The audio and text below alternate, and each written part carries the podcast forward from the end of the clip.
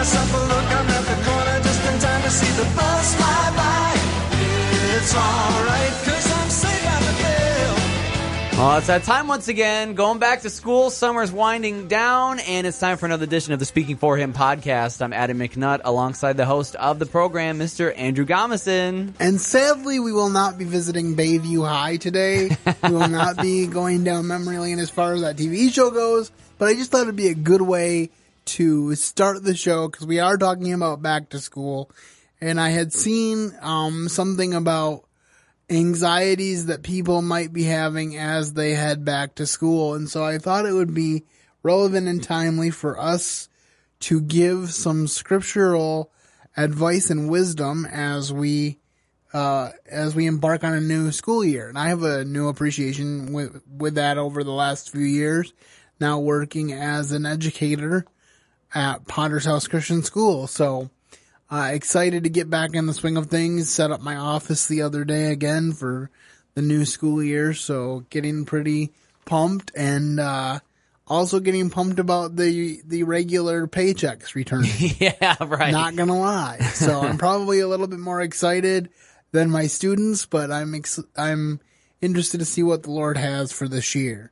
Um, and we're just going to get into this discussion um right now, but um, to start it off, Adam, why don't you give us our quote of the day? Which comes right out of Scripture. Proverbs three, five through six says, "Trust in the Lord with all thine heart, and lean not unto thine own understanding. In all thy ways acknowledge him, and he shall direct thy paths." Uh, and so I thought this was a great way to begin, uh, because some of you, especially people making transitions, like if you're going to high school for the first time, Um, or if you're going to middle school for the first time, or any sort of school change, or even if you're going off to college, to know that God is with you and that trusting in him is the way to move forward. I think that's so important uh, to keep in mind as we embark on this discussion. So basically what I have here is five points that I want to share with you of ways that you can be prepared for the school year, and then verses to go with them. So I will I will read the point, and then Adam will read us the verse, and then we'll talk a little bit about each one. And the first one is, be an example. Let, let no man despise thy youth, but be thou an example of the believers, in word, in conversation, in charity, in spirit, in faith, and in purity. First Timothy four twelve. Okay, and I, I really want to encourage Uh, students of all ages in this one, because I think a lot of times we feel a lot of pressure to fit in. Um, I know Adam and I have, have talked a little bit about that in the past. Um, both of us have homeschooling experience, but I know Adam was was in in school for a lot of years as well, and so we've talked about um, kind of the pressures associated with fitting in. But I want to encourage you that no matter what age you are, you can still be an example uh, to others of the proper uh, attitude and the proper way to live. And I think that's important for students to uh, be that example for teachers and also for fellow students.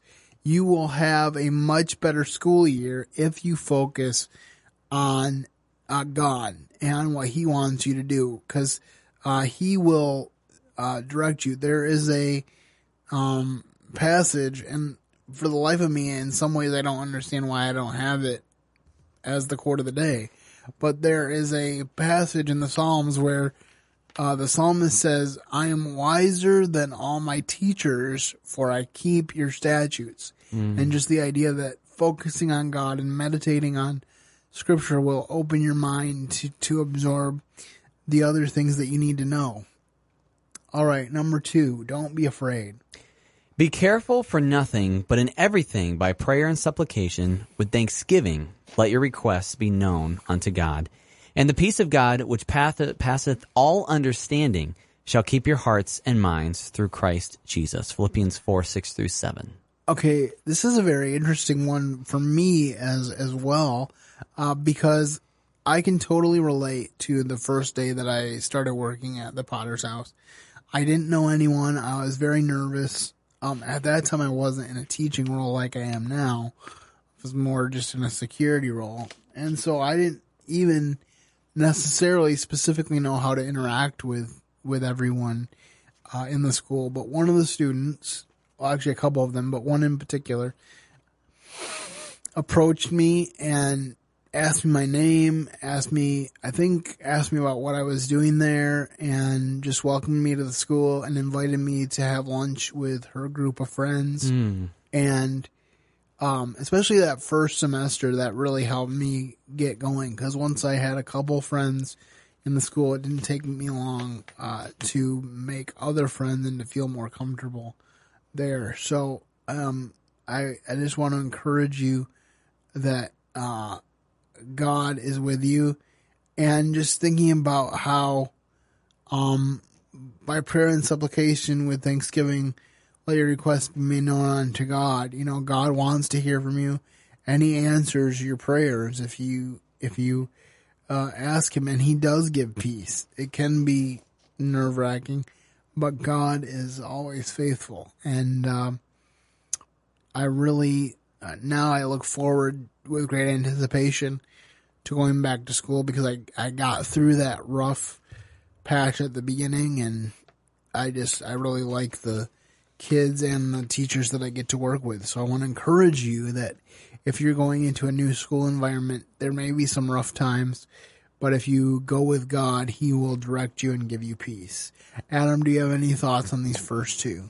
Yeah, bouncing off how you just finished that, I find in these verses, even with the quote of the day, that it has a common theme of like focusing on Jesus through it all and giving it to Him, whether you're nervous or not sure, and not trusting on your own understanding. That's that's my first point on it. Second one is uh, I especially appreciate the First Timothy verse that was saying, "Let no man despise thy youth." You know, I, I've seen sometimes, and I remember experiencing this a little bit even in teenage years, where sometimes people think, oh, well, you're so young, like you're not in adulthood yet, so there's not like a lot you're going to know or understand. And I know, like, even working with teens the past few years at church with our youth group, like they have so much to offer and so many great ideas and so much passion. And we want to make sure that we don't like shortchange that, thinking, oh, they're not mature yet or anything, where in contrast, actually, they have so many awesome things to bring to this world and whatever school or atmosphere they're in. Oh, that's awesome. Um, our third point is listen to your elders. A fool despiseth his father's instruction, but he that regardeth reproof is prudent. That's Proverbs fifteen five.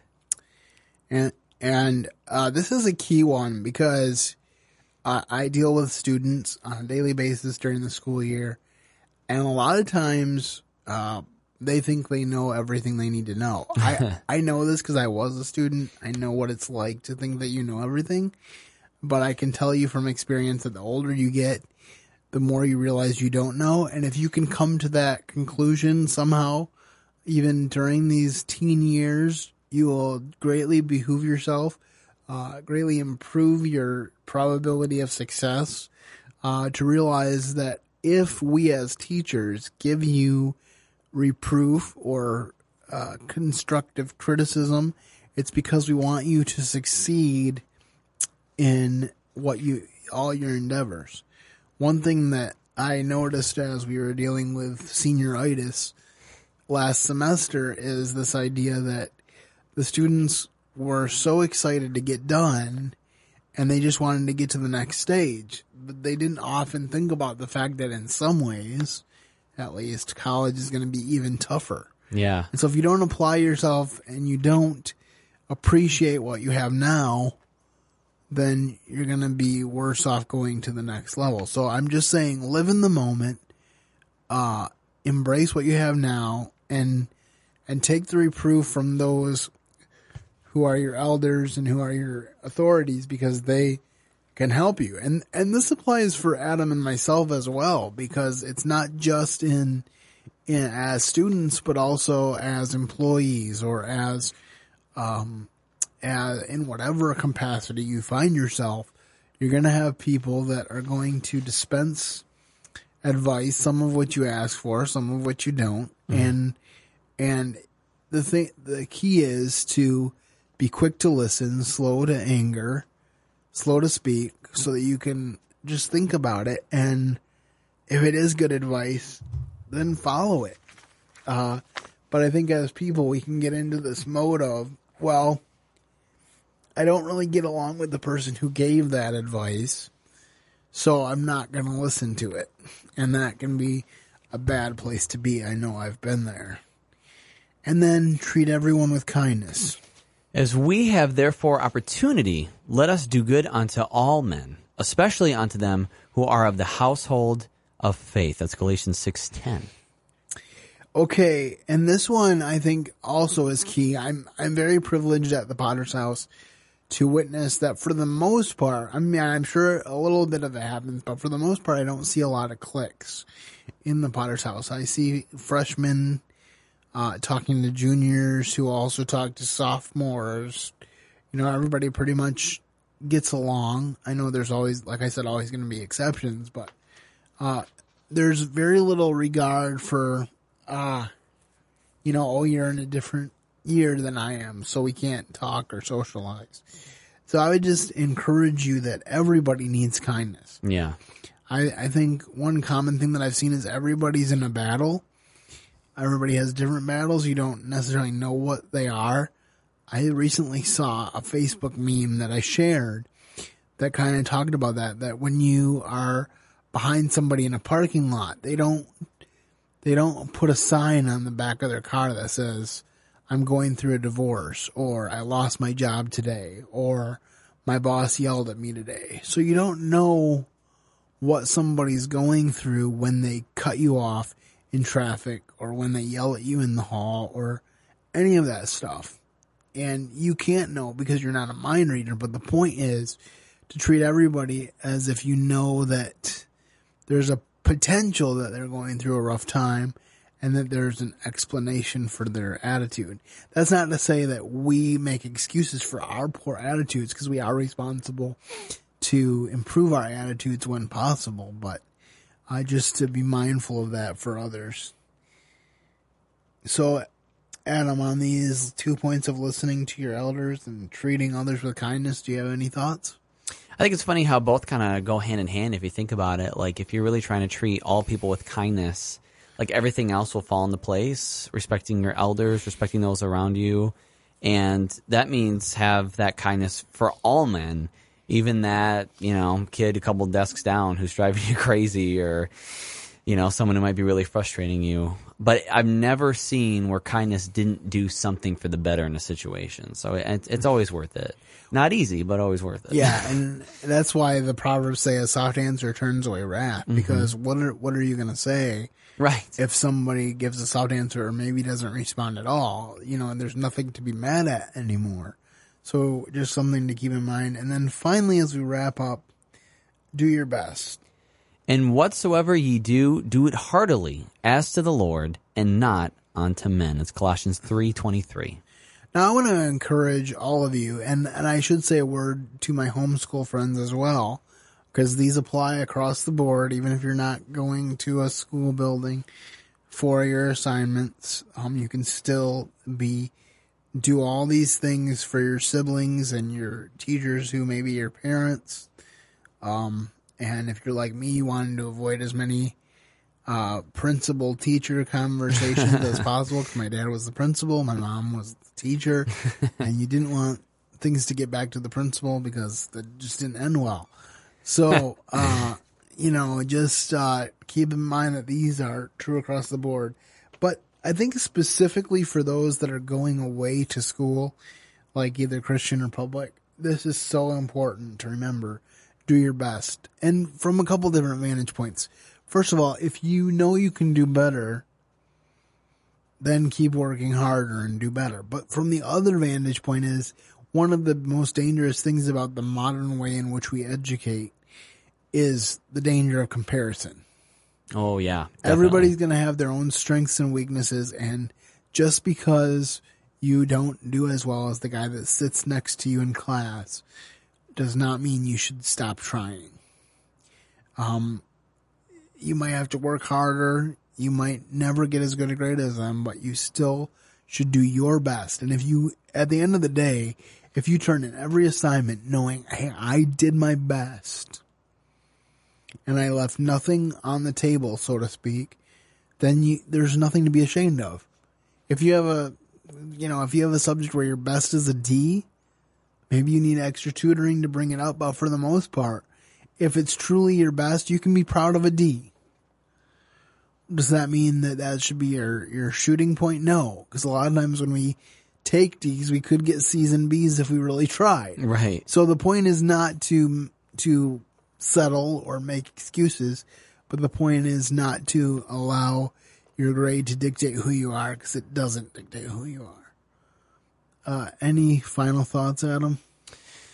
I think you're hitting the nail on the head there, is just to do your best in, in each and everything you do. And that even means like when we don't feel like it. I remember being in, in school and doing certain sheets of homework, and I honestly would rather have hit my head on a dresser next to me, especially algebra. Thank you. But yeah, doing the best and all you can, and especially yeah. if you get that focus of, okay, it's not, I'm not just doing it for me. I'm not just doing it for a good grade. I'm doing it for the Lord. When you make that commitment, I think that helps to motivate I mean, you more. I never, I never was that great in math, but when they started adding letters, yeah, I'm like, wait a minute, uh, is this English or math class? That was even worse. Um, but yes, try your best, even at algebra. Uh, we don't want any nasty emails from That's right. people saying that we hate math. Right. Um, But, uh, you know, I just, I encourage all of you out there to do your best, to keep working hard, and I hope that you have a wonderful beginning to your school year. I know some schools, um, are start, I mean, a lot of schools basically through the whole month of August across the country are starting up. So whenever it is you start school, whether it's, whether you started this week or like me, you're starting in another week, I hope that you will uh, be blessed, and that you will, uh, uh, you know, that you will have a great school year, and that above all, your focus will be on God, and that uh, He will get the glory for what you do. Um, I know for myself, when I got into college, I made a purposeful effort to honor God in my studies more so than I did in high school, and it really affected the bottom line. It really affected my G P A. So I can testify that I what I what I said earlier was true, that you will see you will often see an academic improvement if you have an improvement in your attitude toward God. Mm-hmm. It's not an ironclad guarantee, but I think it is it is often a result. So um, that's what I have for you today. I hope you've enjoyed this this episode. Make sure that you uh, will share it with any of your friends that are going to school uh, at any level. And uh, I hope you have a great weekend, and keep serving the best of masters. Thank you for listening to today's episode. Your host has been Andrew Gommerson, founder of Speaking for Him. For more information on today's show and to leave us comments and voicemails, visit speaking for him dot blogspot dot com. You can find Andrew's ministry at speaking for him dot com. That's speaking, the number four, H I M. You can also interact with us at facebook dot com slash speaking for him and on Twitter at Speaking for Him. And when you look for us on iTunes and Stitcher, let us know what you think of the podcast by leaving a rating and review.